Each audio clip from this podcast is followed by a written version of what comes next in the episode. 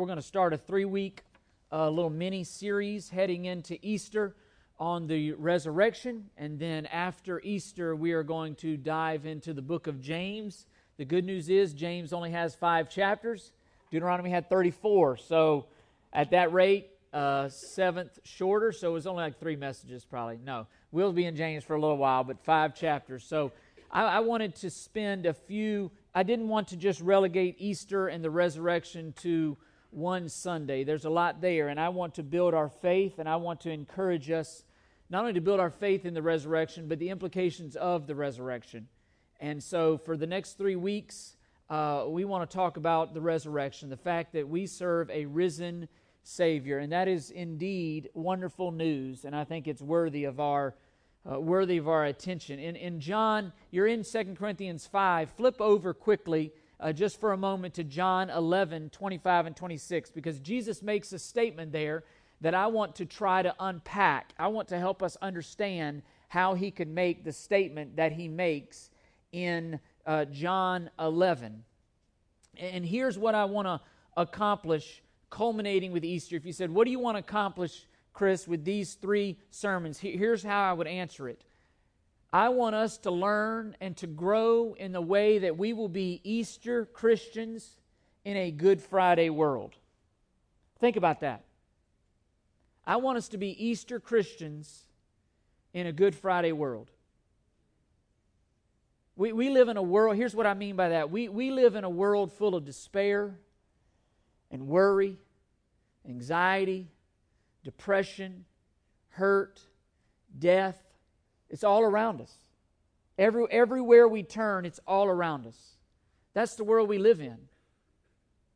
And yet, at Christians, as we'll see today, we don't, we don't look at the things that are seen, we look at the things that are unseen.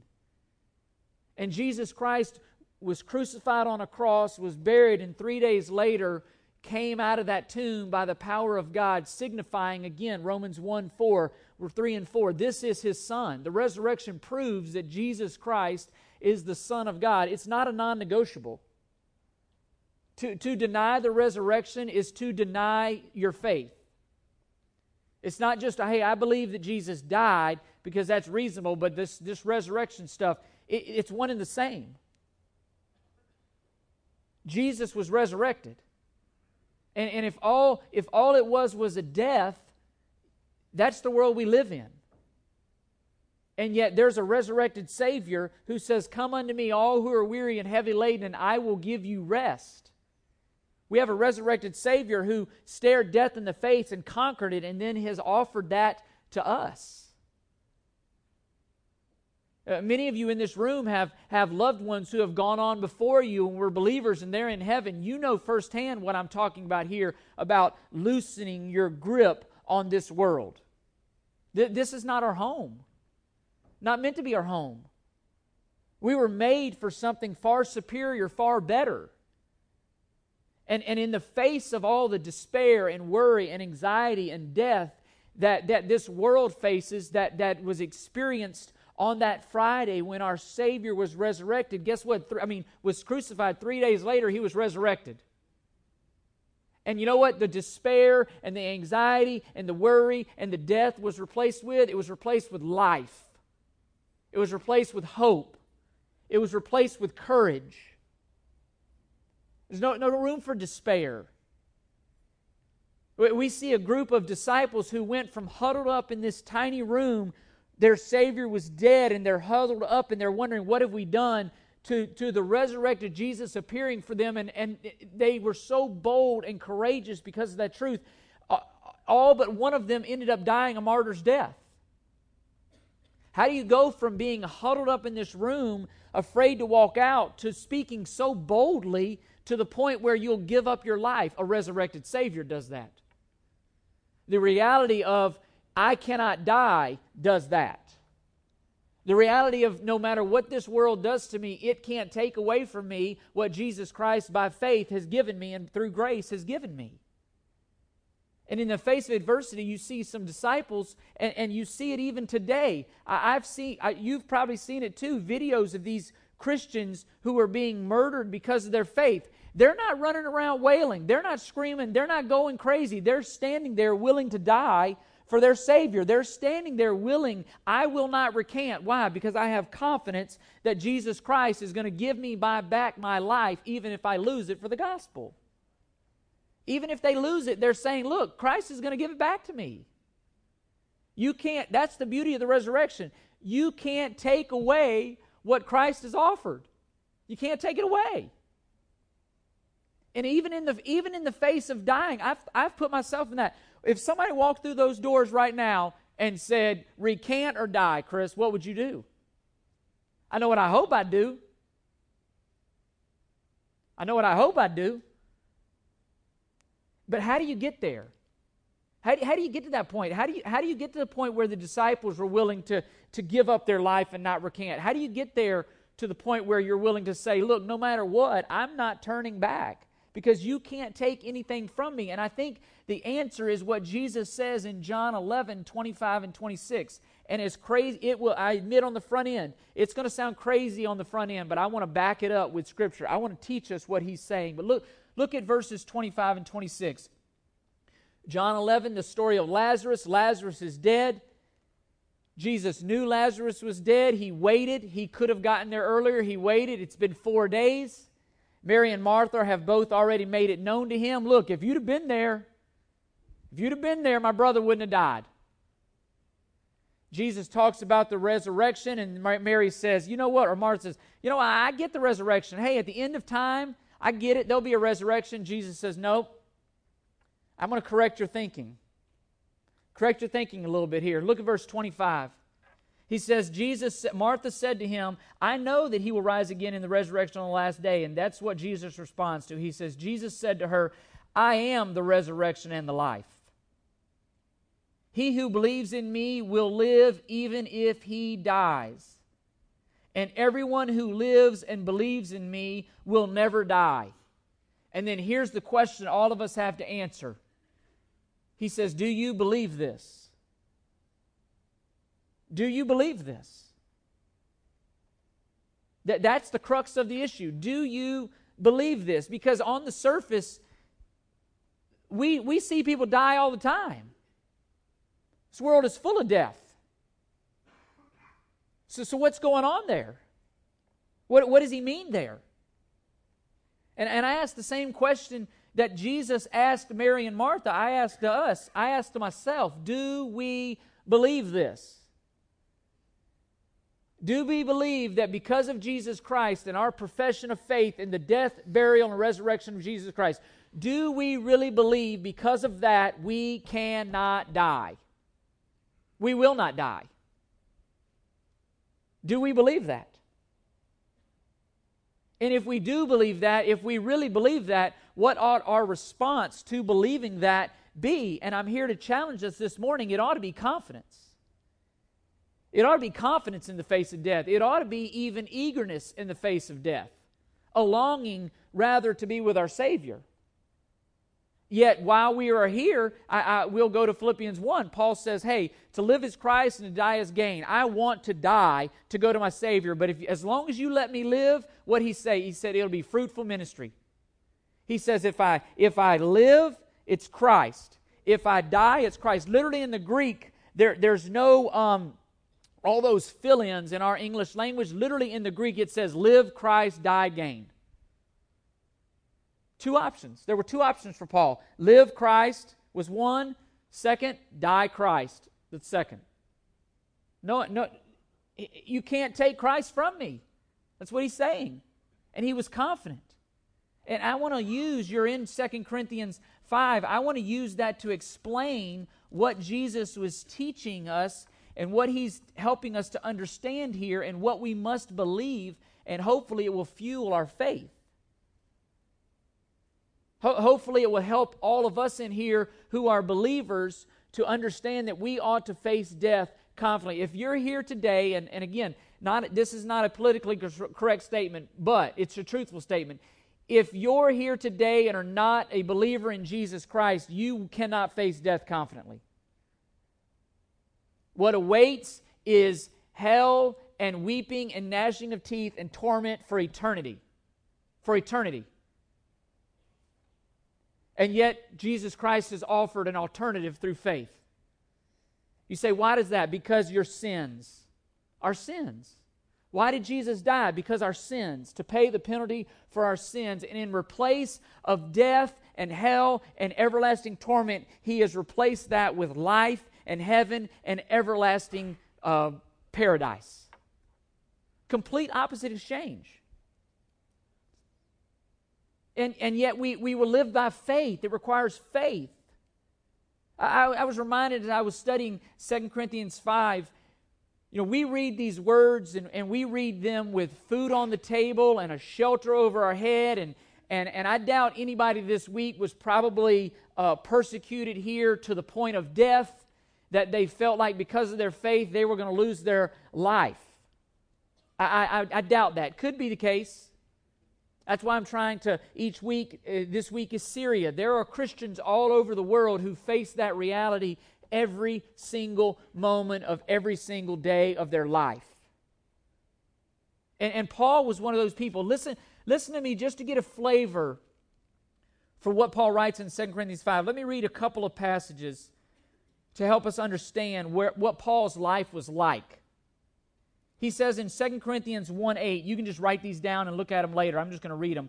For we do not want you to be unaware, brethren, of our affliction which comes to us in Asia, that we were burdened excessively beyond our strength, so that we despaired even of life. Indeed, we had the sentence of death within ourselves, so that we would, listen, why? So that we would not trust in ourselves, but in the God who raises the dead. Why, why did God allow him to walk that road? So he would not trust in his flesh, he would trust in his faith in the God who raises the dead. Why did Paul live boldly and didn't care about what happened to him? Because he knew he served a God who raises the dead. 2 Corinthians 4 7 through 12. But we have this treasure in our earthen vessels so that the surpassing greatness of the power will be of God and not from ourselves. Where'd the power come from? Not from Paul, it came from his faith. We are afflicted in every way, but not crushed, perplexed, but not despairing, persecuted, but not forsaken, struck down, not destroyed, always carrying about in the body the dying of Jesus, so that the life of Jesus may be manifested in our body. To live as Christ. When people see me, why do you live that way, Paul? Because Christ. Why, why, why do you not back down? Because of Christ. He says, For we who live are constantly being delivered over death for Jesus' sake, so that the life of Jesus may be manifested in our mortal flesh. So death works in us, but life in you. They were literally dying. Paul says, We were willing to die so that you can live in Christ. We will give up our lives so that you will believe in Christ. 2 Corinthians 6, 4 and 5. But in everything, commending ourselves as servants of God in much endurance and afflictions and hardships and distresses and beatings and imprisonments and tumults and labors in sleeplessness and hunger and purity of knowledge. He goes on, look at verse 9. He says, And as unknown yet well known, as dying yet behold, we live, as punished yet not put to death, as sorrowful yet always rejoicing, as poor yet making many rich as having nothing, yet possessing all things. You know Paul's saying? I've got an inheritance in heaven that you cannot touch. I've got treasures in heaven that the things of this world cannot take away, and I'm living for that. A huge one, 2 Corinthians 11, 23 through 29. Just, just try to grasp what Paul's life must have been like. 2 Corinthians 11, 23. Are they servants of Christ? I speak as if insane. I more so. If there, listen, if there's no resurrected Savior, Paul is saying, I'm an idiot for living the way I'm living. Fool for living this way. He says as much in 1 Corinthians 15. He said, If Christ has not been raised from the dead, we are men to be most pitied. He says, If you do not realize there's a risen Savior, my life seems insane. But there is. It's interesting. In, in 1 Corinthians 15, he says that. Then he says in verse 20, But now Christ has been raised from the dead. So it makes all the sense in the world to live this way.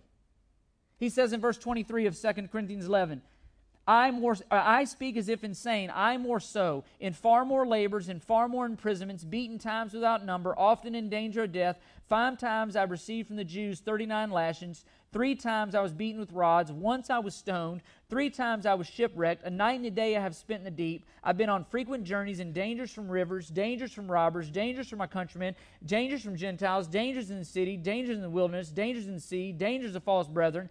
I have been in labor and hardship through many sleepless nights and, and hunger and thirst, often without food and cold and exposure. Apart from such external things, Paul says, as if that wasn't enough, there is the daily pressure on me of concern for all the churches. Paul knew the reality every single day when he opened up his eyes that he knew very real reality that could be his last day. Every single day. How, how did he deal with that? How did he face that? How could he deal with that every single day? Why didn't all of that cause Paul to back down? Why didn't all of that cause Paul to just chill out and coast and fly under the radar and say, you know what? I've got my salvation. I'm good. I'm just going to live up this life and then I'll be guaranteed heaven. Why? Because he knew he had a resurrected Savior that had promised him eternal rewards in heaven, and he was living for those rewards and not earthly rewards. You see, not only did Paul not back down, the more that the hostility escalated, the more that the, the more that the persecution grew, the bolder Paul became. He could have easily backed down. He's dragged before the very people that hold his life in his hand, and he speaks against them. Why? How could Paul be so confident in the face of death? How? How would he have conviction and courage to proclaim the very truth that was the reason that he was being persecuted? Because he knew he had a risen Savior. He knew that there was nothing that this world could take from him. He knew that the, that the reality is to lose his life was actually to gain his life in a way that he had never experienced before.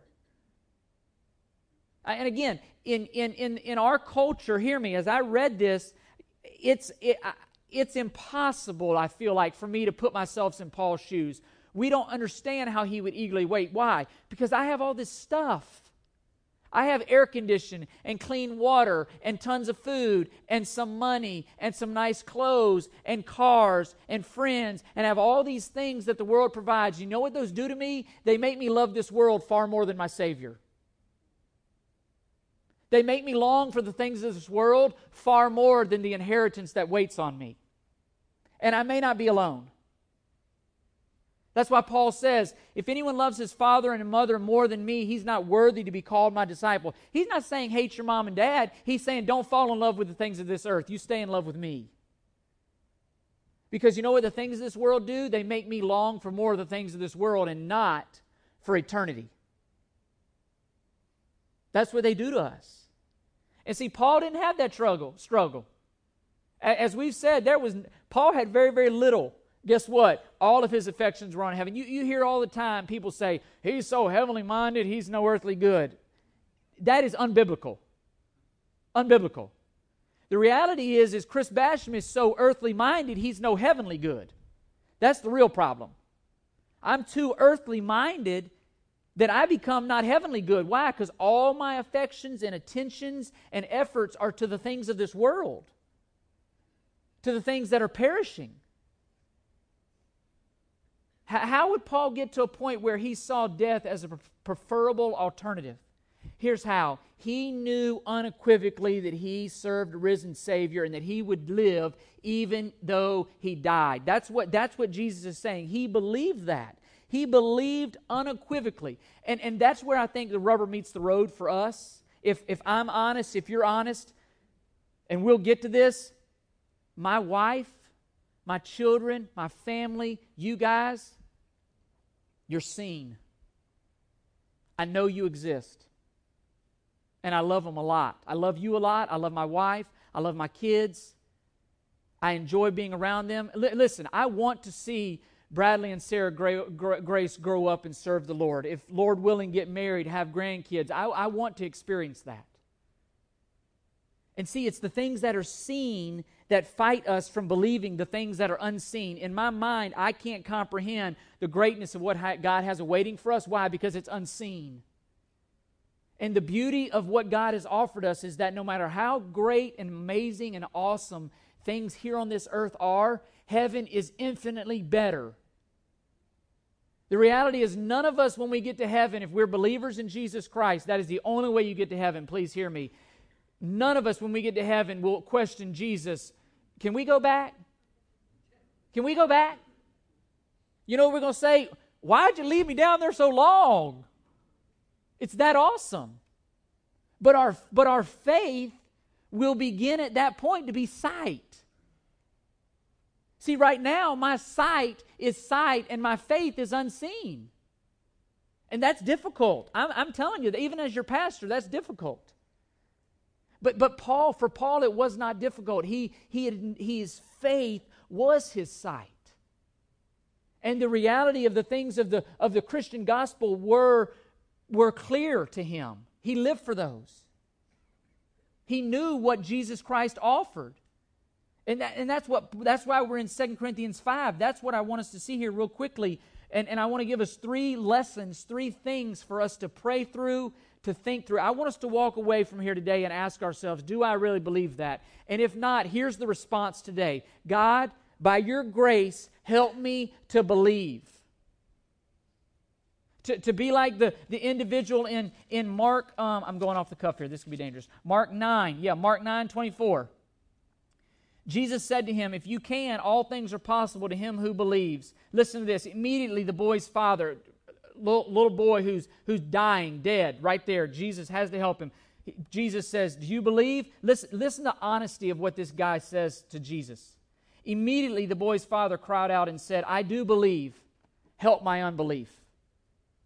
That's a pretty honest statement. I think that's an honest statement that all of us could walk away from here today. Say, Jesus,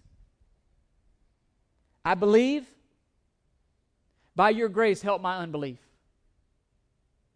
I, I think if we were honest with each other, that would probably be the approach to any, any sermon I give, anytime we read the Bible. God, I want to believe that. Help me to believe that. There's any area in my life that I'm not believing that. By your grace, help me to believe that. Help me to live like that. So as we listen through, as we as we look at these, might that be our response? Lord, I believe. By your grace, help me, help me in my unbelief. So, how do we face death confidently? That's what I want to see today. How do we face death confidently? And it all goes back to the resurrection. Paul says in verses 1 through 4 of 2 Corinthians 5, here's the principle. We can face death confidently because the temporary is replaced by the permanent. How could Jesus say, as a believer, you will not die, you will live? Jesus, what Jesus is saying is that death for a believer, the temporal, the temporary, the, the mortal is replaced by the permanent and the immortal and the things which are not fading. Literally, what he says there, uh, he uses the word tent. have any of y'all ever tent camped? You tent camped? Yeah, we, I've tent camped. Listen to me.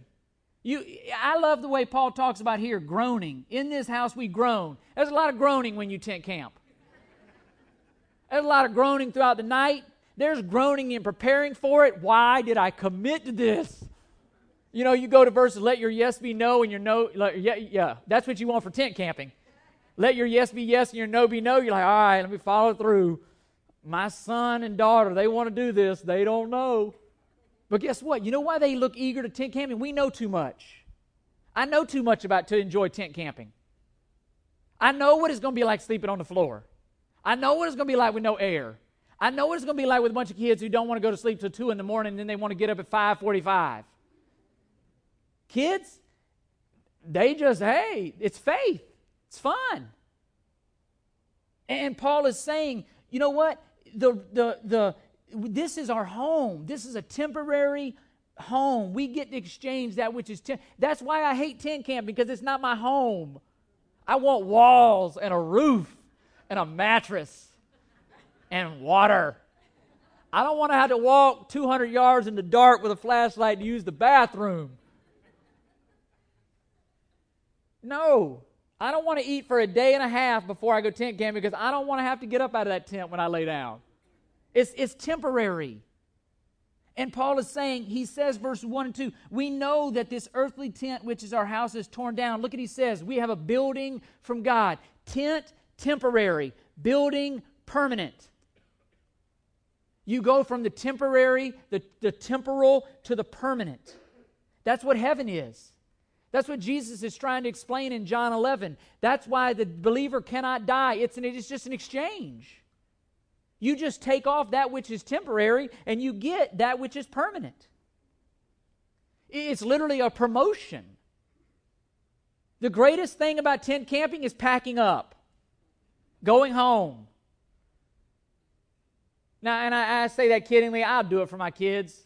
I'll do it, but I, I like my bed because it's our home. I, that's why Jesus says that, that he could say to those who, that, who believe in him, they don't actually die. It's just a transition to a new permanent residence. There, there is waiting for us a glorious, grand dwelling in a far better neighborhood than what we experience right now. That is, that is what heaven is. And because of that, Paul is saying, and what Jesus is saying, is a Christian should have no fear of death. I, I, you may have been, I, I've been around people in their last moments of death, and I'm amazed at how the difference between a believer and a non believer facing imminent death. I, am not trying to be I'm not trying to be weird here, but I, but I have I have experienced being at the bedside of people who are dying, and in their last moments look up and they start calling out and reaching out for the names of their loved ones who have gone before them as if they're right in front of them. I'm not trying to be weird, and there's a lot of weird movies out there that are going to claim a bunch of lies that I'm not saying to watch. I've seen it with my eyes. Call, calling out calling out the names of their spouse that have already been there and, and to witness it they they it was they were literally it was they literally you could tell they were seeing their loved ones who have gone before them it's a promotion De- death is not a cease of existence for a believer, death is a transition. Death is simply a move. Karen and I used to live in Carpenter's Run. Now we live in Pine Glen. Guess what? To the people in Carpenter's Run, we no longer exist, but we do exist. We just exist in a new neighborhood. They don't see us anymore. That, that's the way heaven is. I don't cease to exist, I just cease to exist amongst you. I transition to a new neighborhood.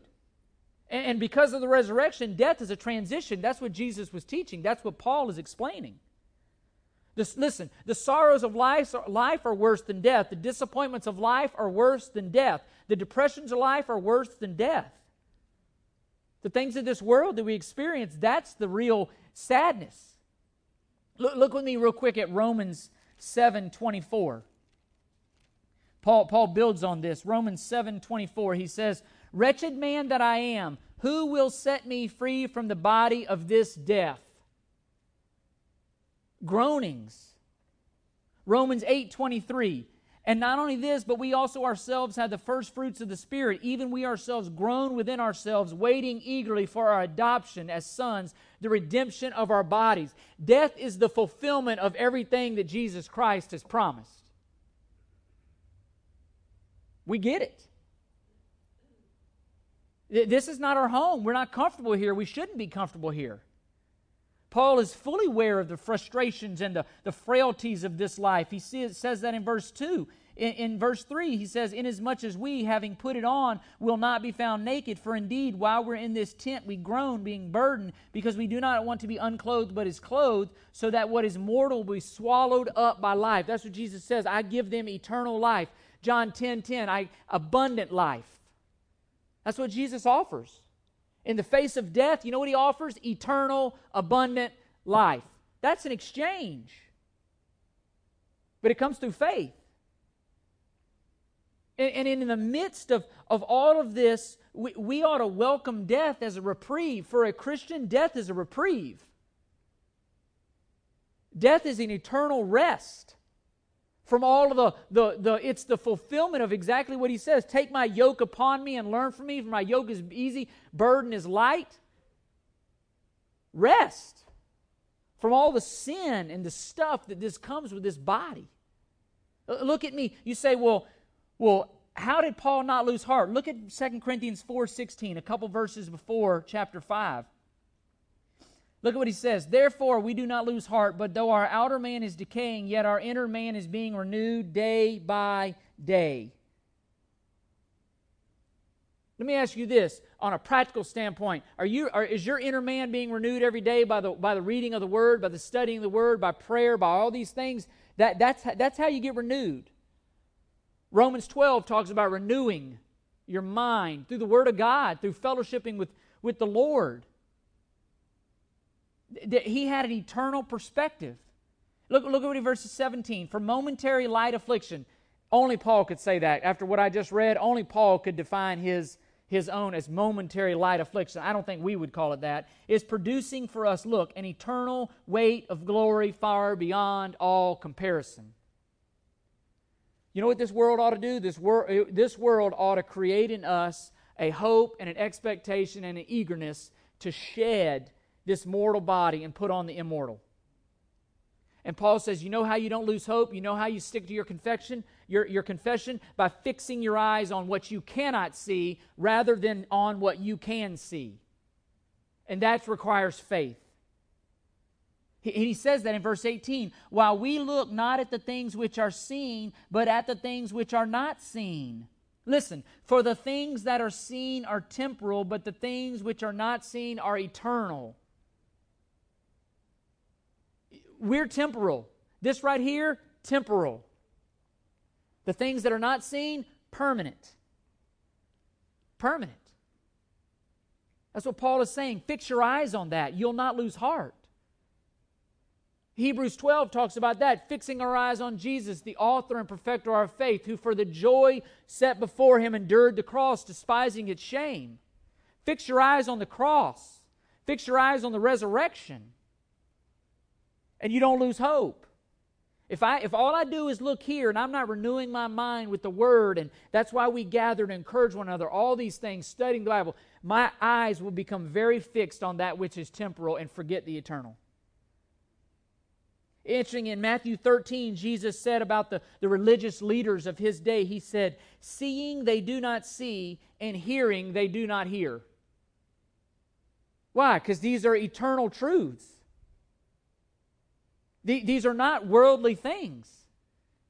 In 1 Corinthians 2 14 and following, he says, The natural man doesn't appraise the things of God. Why? Because they're spiritually appraised. You need the Spirit to help you do that. To appraise means to assign a value. You don't see the value in it. As Christians, we see the value in it. I see the value in giving up my life here on earth. Why? Because I gain it tenfold for eternity to come. It's an exchange. And I see the value. Last night we played. Uh, uh, we sat down and played Monopoly. Bradley, Bradley got the game Monopoly, and we played it. And and I don't know whether that's good or bad to teach your kid to play Monopoly, and you talking about materialism. But uh, you know, there's exchanging, and you got to say, do I want to buy this? Do I want to buy? Is there value? What you're asking yourself is there value? Is there value in putting these four little green homes on that pro- on that property? Because if someone lands on it, that's bigger rent. You know, you get Park Place and Boardwalk and slap a hotel on there, it's $20 million rent. That game went on and on. I was trying, I was begging to go bankrupt at the end of it. What are you doing? I'm trying to bankrupt myself this game will end. But it's the seen.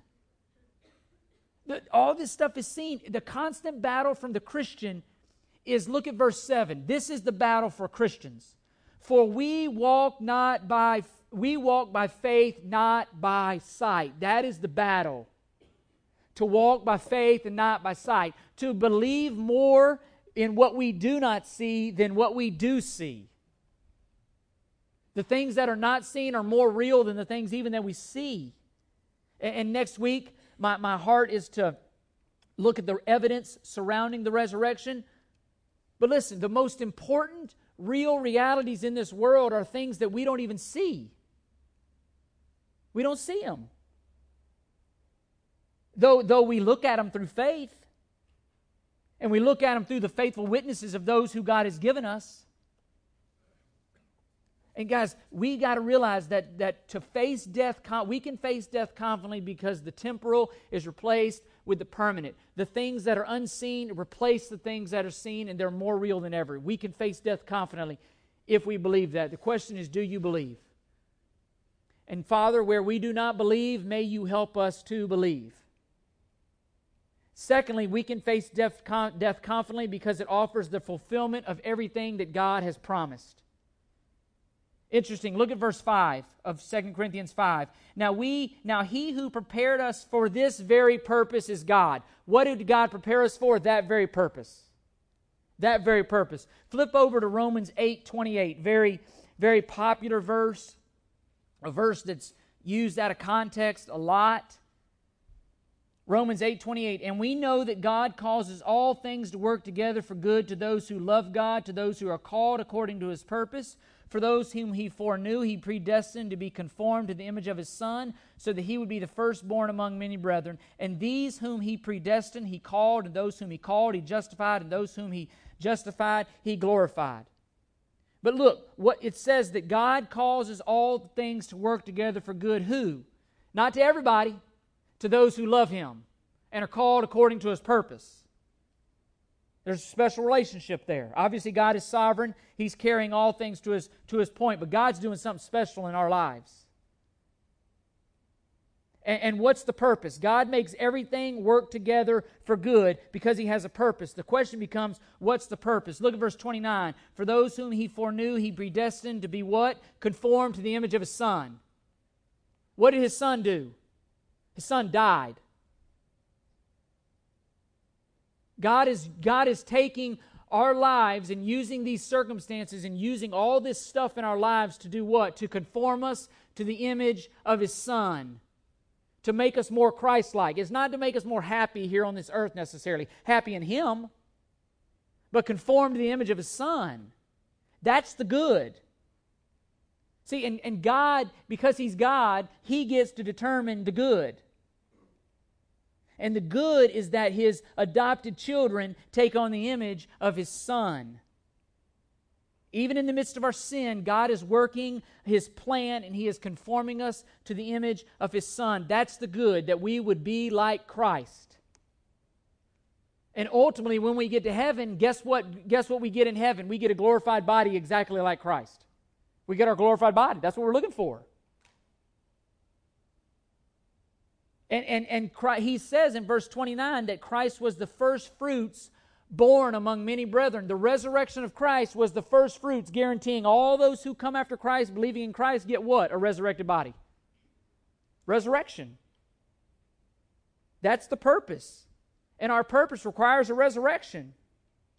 Why? So that we can get our glorified bodies. And Christ guarantee, listen, Christ's resurrection guarantees our resurrection. That's what he's saying. Christ's resurrection guarantees ours. I, I read a quote this week by D.L. Moody. D.L. Moody, very famous believer, um, schools named after him and all that. Listen to what he said. He said, Someday you will read in the papers that D.L. Moody is dead.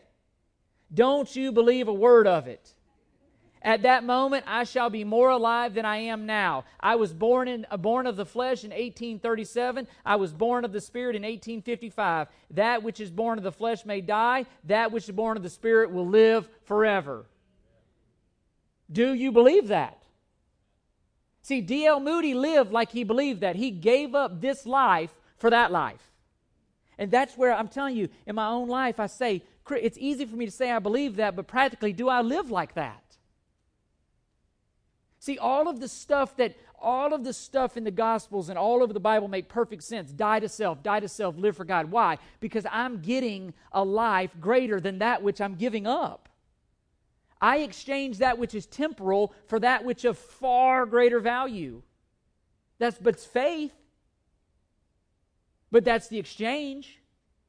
Even in verse 5, he says, The Spirit was given as a pledge. That word pledge literally means down payment. It, it, would be an illustration of that would be like an engagement ring. You give a guy as you one day, or have you give a girl an engagement ring and say, What? There's another ring coming. There's more coming.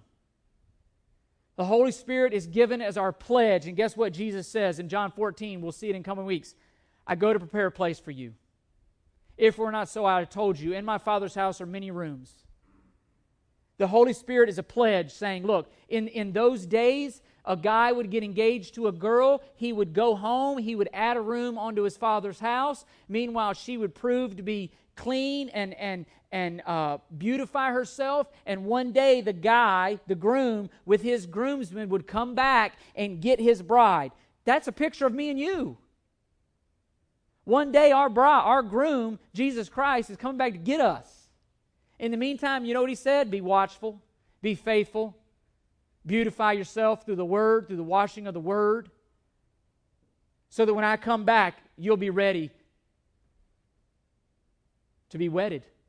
And, you see in the Bible mentions of a wedding feast, heaven being called a wedding feast. And Romans 8, he goes on to say that nothing, not death, nor principalities, nor things present, nor things to come, nor created, Nothing will be able to separate us from this. It's a done deal. Whatever God starts, He begins because He's sovereign. And the Holy Spirit is given as a guarantee that God is going to redeem His own possession and bring them to the praise of His glory. Bottom line, guaranteed promise. The Holy Spirit is a promise, it's a pledge that God is coming back for us. He's coming back. Many of us in here may die prior to that. That's okay too. That, that's why, listen to me, uh, uh, illustration is that's why it's ludicrous to believe that you can lose your salvation. Absurd to believe that you can lose your salvation. You put all these truths together, plans set in motion in eternity past, given the Spirit as a pledge. I mean, just the very fact that it's called eternal life. God's coming back. And may he find a people whose faith was in the unseen, who believed more in the unseen because they believed in his integrity and his character and his word more than they were believing and buying into that which is seen.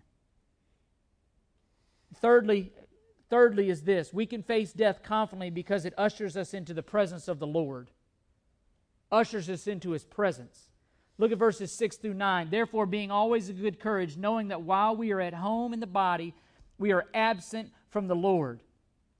Some I that the I, I would I would I think about that verse when I go on missions trips. And you've been on mission trips. Here, I cannot wait to get off that plane. I love the mission trip, but I can't wait to get off that plane, get on that little shuttle that takes me back to the airport. I can't wait to get off and see Karen and Bradley and Sarah Grace standing, waiting to receive me. Many of you have been that. You've been there. The thing, the, the thing that I, I, got, I got people waiting on me at my home that I can't wait to get back and see. That's what Paul is saying. Knowing that while we are at home in the body, we're absent from the Lord. Paul is saying, I can't wait to meet my Savior face to face. I cannot wait to be greeted by my Savior. That, that's why we can look forward to death the pain, the pressure, the affliction, all this momentary light affliction that Paul talks about is producing in us eternal weight of glory. You know what, you know what that means? It's saying you can't wait to get home. I can't wait to get home. That's what Paul is saying. That, in other words, the, the unseen things that Paul looks at to renew his inner man is the immense glory that is to be revealed in him. Romans 8:18 says, "I do not consider the present sufferings worthy to be compared to the glory that is to be revealed in us. You hear people say all the time, and I've said in here, when I get to heaven, I got a couple questions to ask God. Eh. No, you don't. You won't. When you get to heaven, you're going to be wondering why in the world He even allowed me in. How amazing it is. But it's because of Christ. Interesting. You look at verse Verse 10 We must all appear before the judgment seat of Christ so that one may be recompensed for his deeds in the body according to what he has done. When I stand before my Savior, nothing that I've done, nothing that I've done would merit interest, entrance. All I have to offer in my flesh is sin, and yet Jesus Christ, through grace, grace has offered me perfect righteousness. In exchange for my sin, righteousness. And I can't wait. Paul couldn't wait to get home. To get rid of this flesh and sin and sickness and sorrow and all this stuff that accompanies a fallen world. He couldn't wait to trade it in. And Paul knew, Paul knew that these were realities. That's why he was willing to put his life on the line for that which was eternal. He knew that 1 Corinthians 15 51 and following, Behold, I tell you a mystery. We will not all sleep, but we will all be changed in a moment, in the twinkling of an eye, of a last trumpet, for the trumpet will sound, and death will be raised. The dead will be raised imperishable, and we will all be changed. For this perishable must put on the imperishable, and the mortal must be put on immortality. But when this perishable will have on put on the imperishable, and the mortal will have put on the immortal, then we will come about the saying that is written Death is swallowed up in victory. Jesus Christ's resurrection conquered death, defeated. And by placing myself in Him through faith, guess what? Death is swallowed up for me too. He says, Oh, death, where is your victory? Death, where is your sting? The sting of death is sin, and the power of sin is the law. But thanks be to God who gives us the victory through our Lord Jesus Christ. Is abolished. And we, listen, we glorify God greatly when we face death confidently. To see a believer face death confidently is a tremendous uh, witness to an unbelieving and dying world around them. To look at to look at a believer and say why? Why would you face death eagerly? Why would you face because it's gain. For them without christ it is not gain. They know that we, we ought to as believers have an, a triumphant acceptance of death not an hysterical panic and, and i say that again as always i know many of your stories i'm not saying you're grateful that you lost your loved ones. I am saying that you can be grateful for them who knew Jesus Christ. And for you, your death is going to be a reunion. It's interesting. You see it in Genesis when Abraham died, Genesis uh, 25, 8, something like that. It says, Abraham was died and was gathered to his people. Many of you have loved ones, many, I, I do, who have preceded me in death. I'm looking forward to be gathered to my people. I'm looking forward to not only that, all Christians throughout the whole history of the world, guess what? My people. My people. And death for a believer is a reunion beyond your wildest imaginations. It's a reunion, it's a gathering of your people. When we look at death in the eye and we don't blink, when we look at death as being preferable, that is a testimony that our faith, of our faith that will transcend, transcend all of our doctrines, all of everything else. To look at death in the eye and say, You're defeated, I win. No matter what. And, and death gives us the single greatest opportunity to prove the reality of our faith. Because that's where the rubber meets the road. Let's be honest. We, we can say a lot of things here, and yet we go back to our homes. Guess what? That's why Paul said, again, I said it in 1 Corinthians 15 18, if Christ was not raised from the dead, we're to be pitied. Because guess what? He goes on to say later on that, hey, we ought to just eat, drink, and be merry. Live it up if Christ hadn't been raised from the dead. Why? Because you just die. But Christ has been raised from the dead. And, and, and the question becomes do we believe this? And God is honored when Christians die triumphantly. And the application, as I said, the application, you see it on your handout, just to land this thing real quickly, is the reality of the resurrection of Christ creates in our lives a call to unexplainable courage, even in the face of death. We ought to have a confidence and a courage and an, and an immovable. That's where Paul says it in, in verse 58 of 1 Corinthians 15. Therefore, my beloved brethren, listen, be steadfast, immovable, always abounding in the work of the Lord, knowing that your toil is not in vain in the Lord. No matter what it costs you, no matter what you do, no matter the sweat, blood, and tears is not in vain in the Lord. Why? Because you will get a reward. You will spend eternity enjoying your risen Savior. And when this grips us, what Jesus says in John 11, that though you may die, you will not die, when that grips us, when we realize that we will put on the imperishable, that death is a fulfillment of what has been offered to us, that it gives us an opportunity to witness, it will give us a courage that the world cannot shake. No matter what the world throws at us, we won't move. Why? Because death is gain. And I, I just ask you to examine yourselves. Do you share these biblical priorities? Do you value that which is not seen over that which is seen? Do you value the permanent over the temporary? And I pray that we would be a people that are so courageous as, as the Father in Mark 9 to say, Lord, I believe, and yet help my unbelief. Lord, I do believe, but help my unbelief. Because we are in this flesh. This body of flesh wages against our spirit. They're at war. Lord, help me, help me to crucify the flesh. And the truth and the reality of the resurrection and what is promised there empowers us to face death with confidence. And, I, and I pray that every single person here, listen me, Verse 10, we saw it. Every single person, when we die, we're going to stand in judgment for our life. And are you going to plead for what you've done? Or are you going to plead what Christ has done?